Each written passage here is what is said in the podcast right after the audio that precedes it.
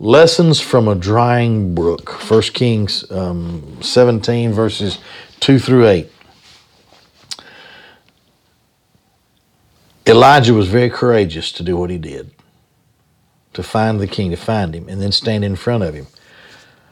How did he how did he gain access to the king? Well, the Lord was with him, and if the Lord sends you on a mission, my daddy used to say, God don't ever make a bill that he don't pay.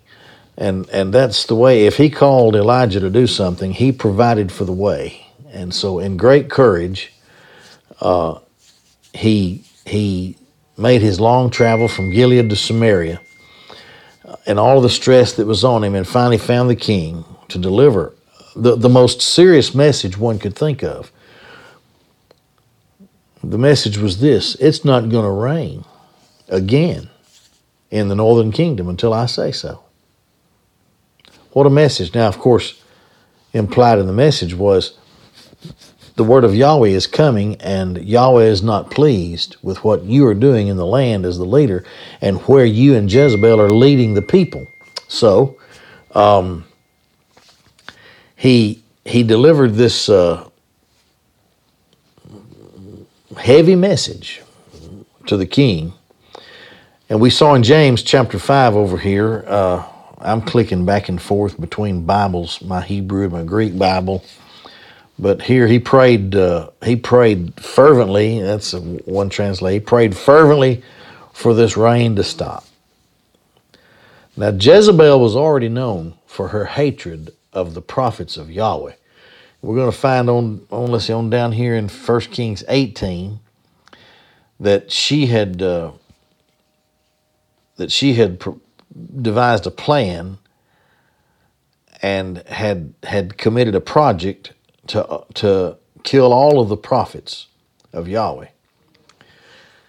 So in this prof, in this uh, project to kill the prophets, uh, she forced them to hide in caves. Again, that's all in 1 Kings 18.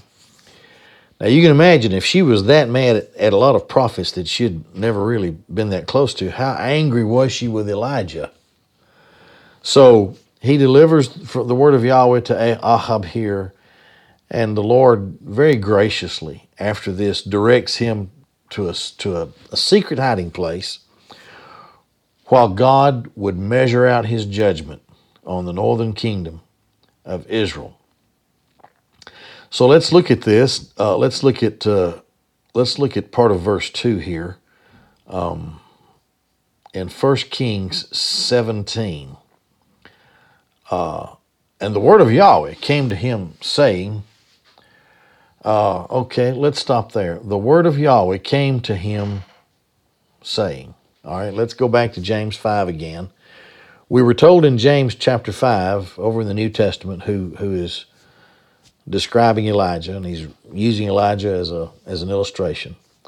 He tells us that Elijah, the Holy Spirit through James, tells us that Elijah wasn't any different from you or me. He had the same passions, he had the same emotions, he had the same makeup that you and I have. Uh, he could get angry, he, he could fall in love, he could be jealous, um, all, all the, the gamut of emotions. He was like us. So he was an impassioned man like we are. He has passions. He had passions like we do. He had a nature like ours, but he was a justified man, the Bible says. He was a righteous or a justified man. So he could get hurt by somebody, he could laugh, he could cry, he could show himself to be strong, he could collapse in weakness. We'll see this. We'll see this as we study Elijah. He could get angry. He could be disappointed in people, frustrated with people, and he could even be afraid. He didn't have to go searching for the Word of God, it came to him. What's great. And uh, thinking of this passage here, he, he couldn't have known in his own thinking, in his own wisdom, what to do next. What do I do next? I delivered the, I've delivered the message. Yahweh is always on time with his plan. Not going to confuse us, just going to take us right to the next thing. Somebody asks you, what, what am I going to do? Well, I'm going to do the next thing. That's what I'm going to do. And if we trust the Lord, He'll reveal it to us. And it came to him. Very soon Elijah's own strength would fail him. Okay? The, um, the physical and emotional stress of his task would be more than just within himself he could bear. His appointed work was great. This was, and when I say great, I mean cumbersome. It was heavy on him. And the only way he could survive this thing was by having guidance and direction from God and the hand of God to be upon him. Well, that's the way God's people are. Now remember, the Bible says here that He's like us. Uh, so we're like Him, and you and I are facing a, a difficult situation right now. But God knows. God knows where we are. Was it out in the middle of a field somewhere? Was it at the? Was it in Samaria? where you know? Elijah came upon the king the Lord knew where the king was, knew where Elijah was, and now he knows what Elijah needs next. Elijah doesn't even have to ask for it. Look back at this passage of Scripture. Uh, and the word of Yahweh came to him, saying, Now, the word of God has within it our promises, our comfort, and we can be in dire straits and we can be what the world would think of as, as facing desperation. But I'll tell you something the Word of God is always there, and the Word of God is such that there is, there is a circumstance, there is a character, there is a place, there is a story in the Bible that will cover whatever I'm facing. I'm just telling you, I've been there for a long time, many, many decades. And I can tell you how active and alive the Word of God is. The Word of God is God carrying on a conversation with you, with His born again believers, with His elect, today with His church. When you look in the Bible, you'll find all sources of comfort. Regardless of what your needs are, God is there to strengthen you in, uh, in His Word. So look now, let's keep looking at the what does God say? What's the next thing uh, for Elijah? Yahweh says, verse 3 Get away from this place and turn yourself eastward and hide. I like that part. Hide. Go and hide. Now, what does he say? He says, Go and hide yourself eastward by the brook Kerith uh, which flows upon and into the Jordan River, the Jordan, which flows into the Jordan. So there's a little there's a little brook out there, a creek, a brook in the in the wilderness, maybe in the midst of a lot of foliage and, and trees and bushes maybe you know, and he could something like a cave nearby. He could hide there. Go and hide yourself by the eastward. The Jordan River flows. You know, it flows into the Jordan River. So the Jordan River is being fed by this. Now, what's what was the judgment? No rain or dew for for it turned out to be three and a half years. So, how's Elijah going to get water? Well, he puts him by an active stream of water, a brook, a creek, uh, that feeds into the Jordan River. So, he says, hide yourself. Now, if you look beyond into the next several verses, you'll see that God is carrying Elijah into a great spiritual battle. His first battle was with the king, in that he had to stand and pronounce judgment to the king. The next thing is he's leading him to a battle of, uh, of Jezebel's religion, a, a place called Carmel. And when he gets there, it will be, and no doubt, it'll be his finest hour. And we're going to study that uh, in a time to come in his service to Yahweh, it'll be the apex, the mountain experience, the mountaintop experience. But before he can aspire to that high place of spiritual battle, having been somewhat exhausted through what he had just gone through, okay, he has to be brought low and quiet before God. Well, we have that opportunity now, don't we? We're, we're locked in our houses. What, you know, God has a purpose for everything. Maybe this is the purpose for my life to get low and quiet before God because there is a great thing next that I'm to do in service to the Lord. You know, the only way we can deal responsibly in our minds and in our hearts with what we're going through right now, and yesterday the president told us that it was going to be longer than it was before. It's extended by a couple of more weeks. This gets to this gets painful. People are not working. Um, people need sustenance. Uh, people need activity. And you know, even the Bible says it's not good for man to be alone. But God has designed this in His purpose, and this is the only way we can receive it for our good. That's what the Bible says. It's all for our good. So, how am I going to get good out of this? I'm going to come low and quiet before God. He's led me through a lot of stuff, and it's time for me to get low and quiet before Him. Have a conversation with Him. The book of Hebrews says that His Word is living. The Word of God is alive for the child of God. Now, the world can't understand that. People who are not born again believers cannot understand the thrill and joy of conversing with God in His Word. They don't understand it. But I can tell you, I can assure you from personal experience and from the testimonies of dozens, if not hundreds, of other Christians through the years that I've, t- I've spoken with. You can read the Bible all the way through and you can be so overjoyed because there was a message there that was prevailing that God wanted you to see. And then you can start all over again, and God has a greater and another and a bigger and a deeper message for you, and you'll see it differently than you saw it before. Even when you look at something like David killing Goliath or something that we've all learned since childhood, when you keep reading it, every time you read it, it's just something different. It applies itself differently to my life. It strengthens me in another way that I needed.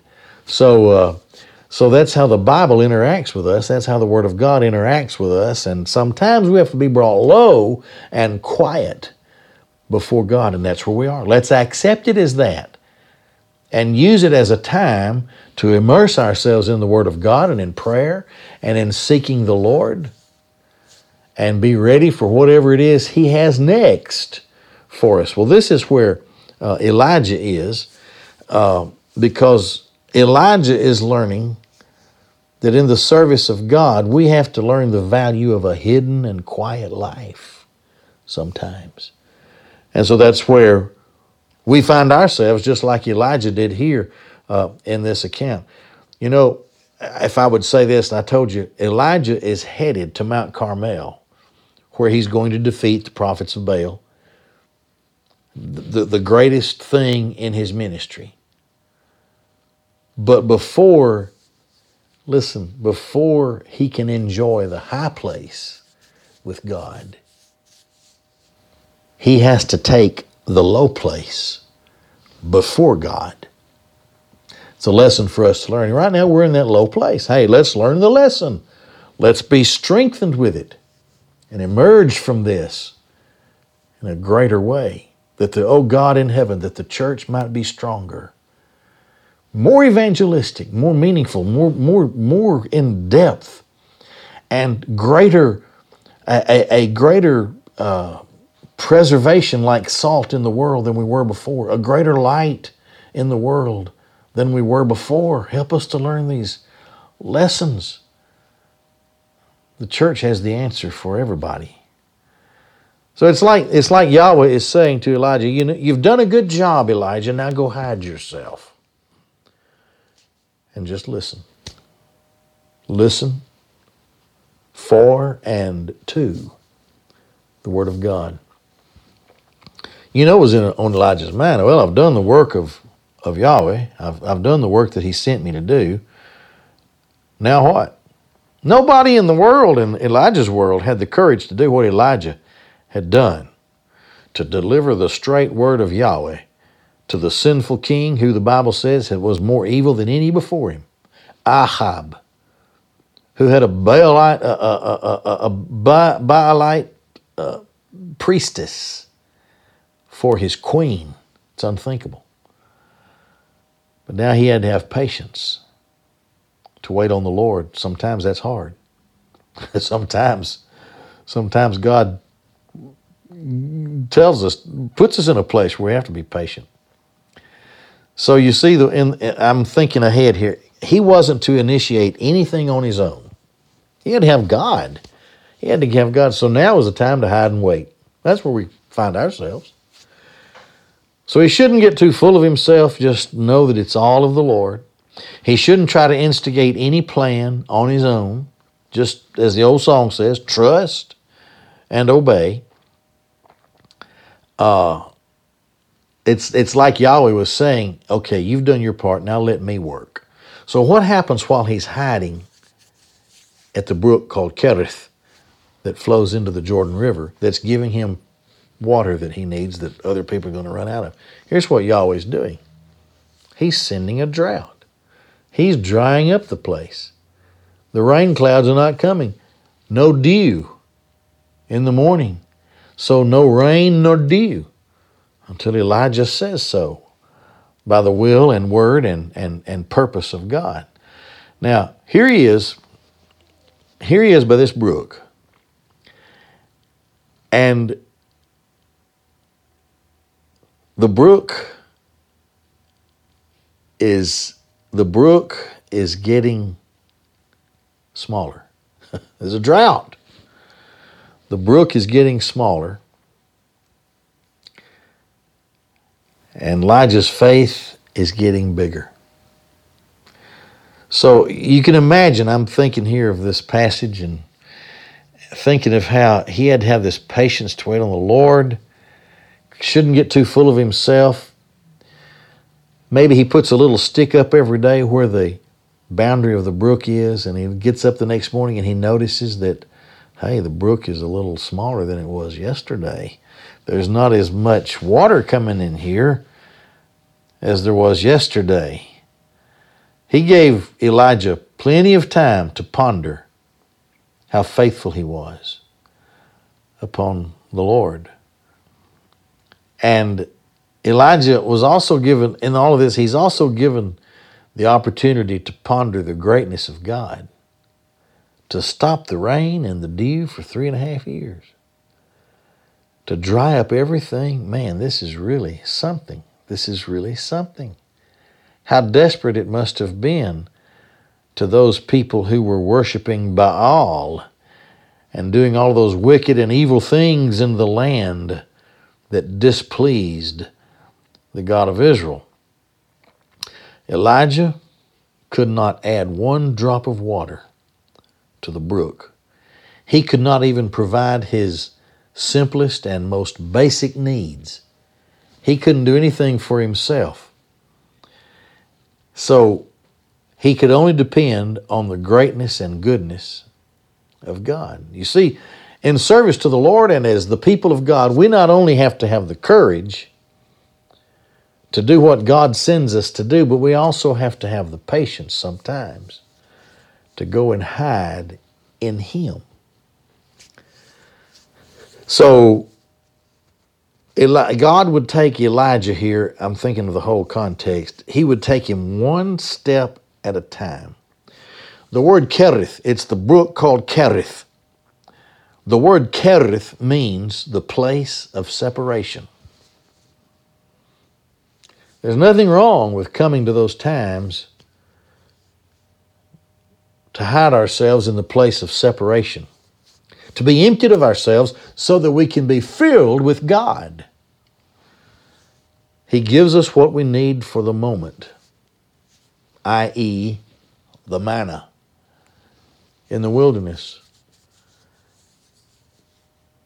The manna was given daily, but it couldn't be stored couldn't be kept, but it was always there. God just requires that we trust Him. Just have faith. Just have faith. That is the simplest and easiest of things. People get in such an uproar today they want to work and add things. They think they can add their power to the power of God. It's not going to happen. God will do Himself what He will do for His people and according to His purpose in this world. So Elijah really, he doesn't know it, but he's headed to Carmel. God knew it, Elijah didn't know it. But he couldn't go to Carmel until he had passed through Kerith and then a place called Zarephath.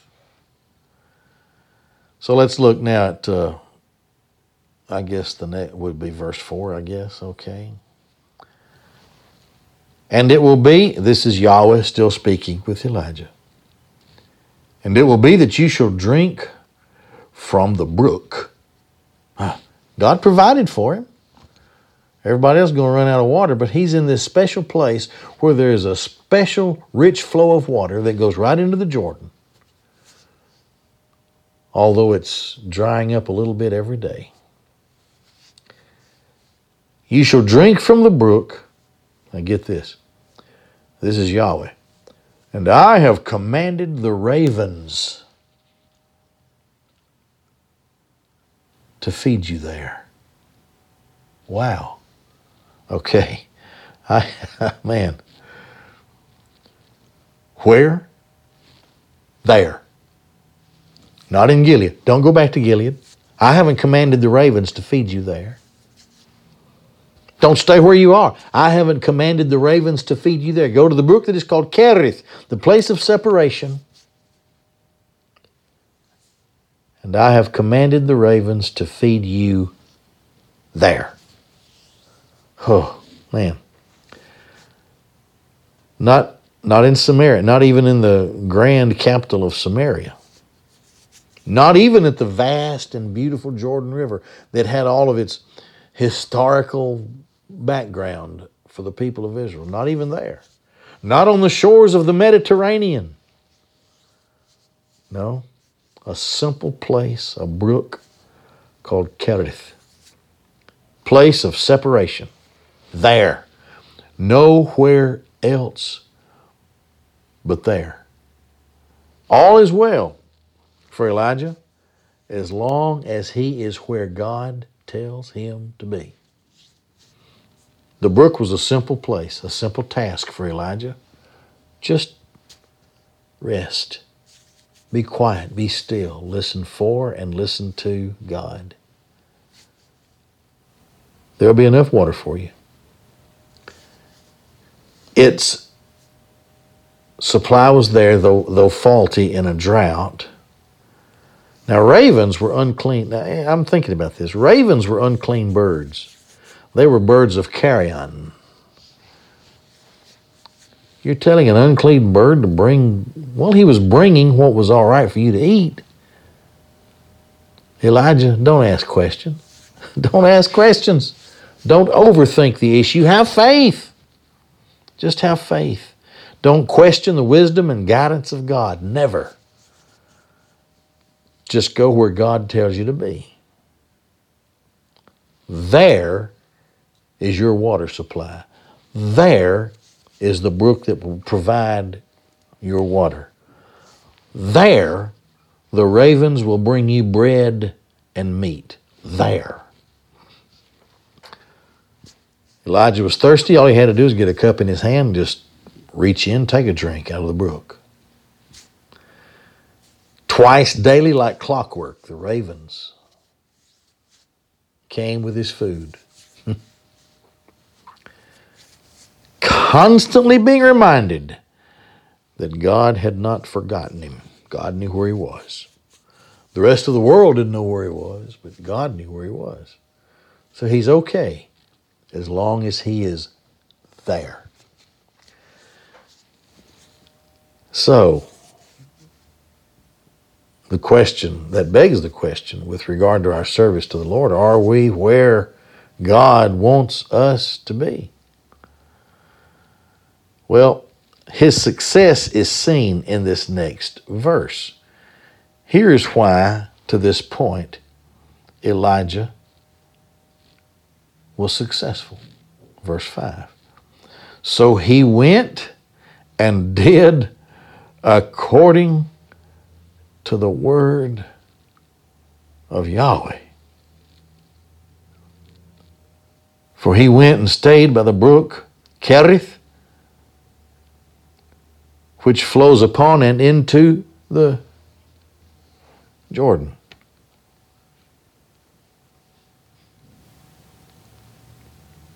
As long as he was there. So he goes on, it says in verses 5 and, and, and verse, uh, what? I don't have verses like y'all do, but I see them over here. Uh, healing did according, I went to that. The next phrase, well, I guess it's verse 6. And the ravens brought him bread and meat in the morning, and bread and meat in the evening, and from the brook he drank. Oh, man. The glorious provision of the Lord is always enough. Actually, in a time of drought, it was, it was quite extravagant for him to have meat and bread twice a day and all the water he could want. Two meals a day. Water whenever he needed it. Even though the brook was drying up. Even, now listen, even though the brook seemed to be drying up,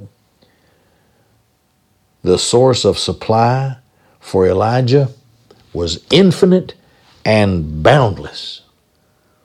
We shouldn't fret over a drying brook in service to the Lord.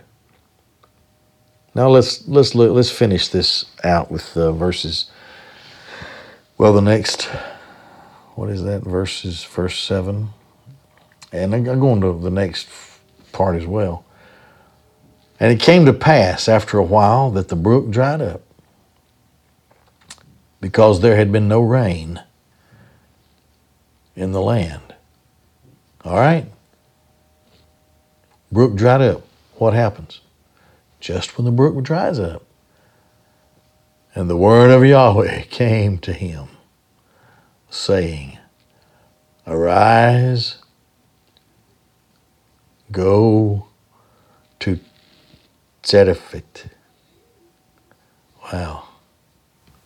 Just then, just then, the word of the Lord came to him. Sometimes we're called to sit beside a brook that is drying up.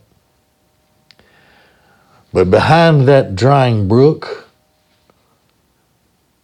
is a is a river of life that never runs dry.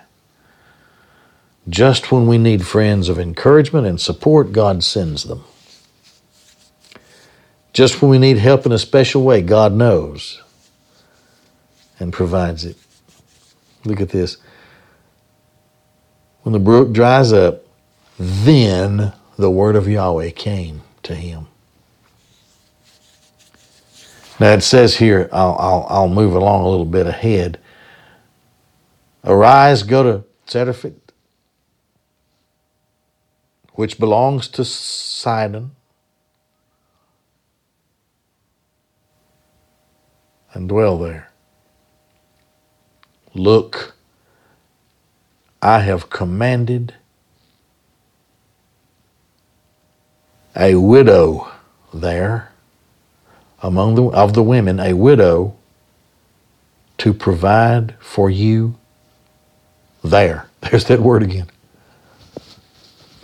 God's already way ahead of him. Now, the situation is going to be a little different, but it's still going to have the same result. Going to do exactly what God intends to do, namely, provide for Elijah. And in that provision, give a blessing to the one who is there to whom Elijah is sent as well. You can't expect that the widow's bread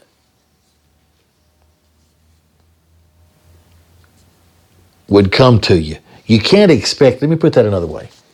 You can't expect um, that bread from an empty barrel in the house of a widow and oil from an empty cruse, you can't expect that to come to you until you've seen the brook dry up. Then you can expect the word of the Lord to come. The word of the Lord, the way of the Lord, it'll come. Because Kerith, Charit had prepared him for Tzerefet. A lonely, poor widow with a sick son. And while, while Kerith prepares him for Zerefit, Zerefit prepares him for the great battle of Carmel that is coming. And the strength that is gained at Carmel will finally help him look for the whirlwind and chariot of fire that will take him home. Well, that's part two of our of our lesson in Elijah. I hope there's something there that you can apply to your life in uh, in these days. Let's pray. Father, we love you. God, are we sitting at the brook that is called Kerith? We know you'll provide for us there if you've appointed it for us. Father, is, is the barrel of, of flour empty? Is, is the cruse of oil dry? It's never empty and it's never dry, we know, Lord, when those things are in your hands. Give us strength and faith, and when we finally emerge from this, from this that we're facing today, oh Lord, take us to the next great level of service, that we might explode into this world in the power of the Holy Spirit, calling others to Christ and worshiping you in a, a deeper and more significant and special way. Eager to learn your word and follow the path to which you've called us. Lord, take care of Shiloh, all of our families. Keep us from sickness. Keep us, Lord, in our health. Bless those who are sick. Father, we are mindful of the virus that spreads across the world. God, we pray that very soon you'll see fit to put an end to it. But as we move through this time to that time, all of our faith is in you. And we pray in Jesus' name. Amen.